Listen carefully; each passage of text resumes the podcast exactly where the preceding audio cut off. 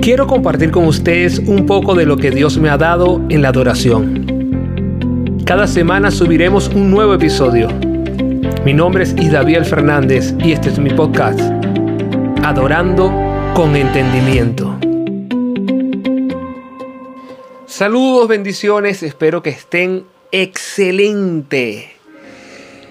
Continuamos con el reino del revés, algunas normas que debemos cumplir para poder decir que estamos viviendo en el reino del revés.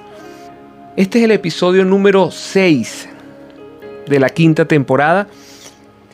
Todavía estamos aquí en Mateo 5, pero hoy vamos a leer el verso 43. Y dice, han oído que la ley dice, ama a tu prójimo y odia a tu enemigo.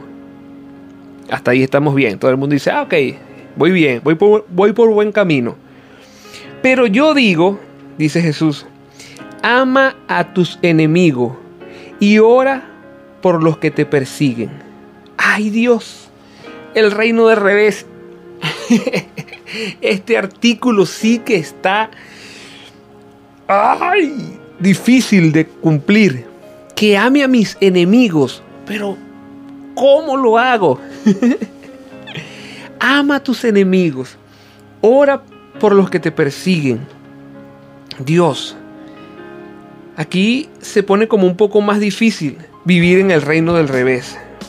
Ahora, si no logramos hacer esto, a mí, a mí lo que me llamó la atención de este versículo 43 es que dice, de esta manera estarás actuando como un verdadero hijo de tu Padre que está en los cielos. Tú puedes decir, confesar, declarar, predicar, cantar de que eres hijo de Dios.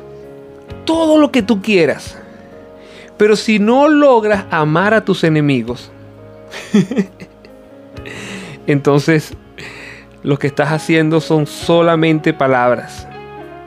Es que voy a leerlo nuevamente. Ama a tus enemigos, ora por los que te persiguen. De esta manera, estarás actuando como un verdadero hijo de tu Padre que está en los cielos. Aquí, aquí no, e, en este, en este episodio no hay que explicar nada.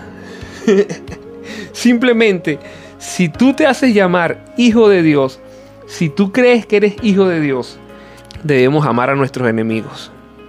Orar por quienes nos persiguen. Uy, el reino del revés.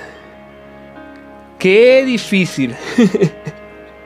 Pero tenemos a Jesús que nos da la fuerza. Él dice que Él multiplica las fuerzas al que no tiene ninguna. Y créame que hay que tener fuerza de voluntad para amar a nuestros enemigos. Esa persona que quizás está hablando mal de ti, esa persona que quizás te robó en una oportunidad, esa persona que siempre te molesta, esa persona que quizás te ha demandado, esa persona que te ha tendido trampa, que ha levantado calumnia, que ha hablado de ti mintiendo, ámalo. Ámalo. O sea, no vamos a lograr ser verdaderos hijos de Dios solamente adorando, solamente predicando. No, no. Tenemos que amar a nuestros enemigos. De esta manera estaremos actuando como verdaderos hijos de nuestro Padre que está en los cielos. El reino del revés.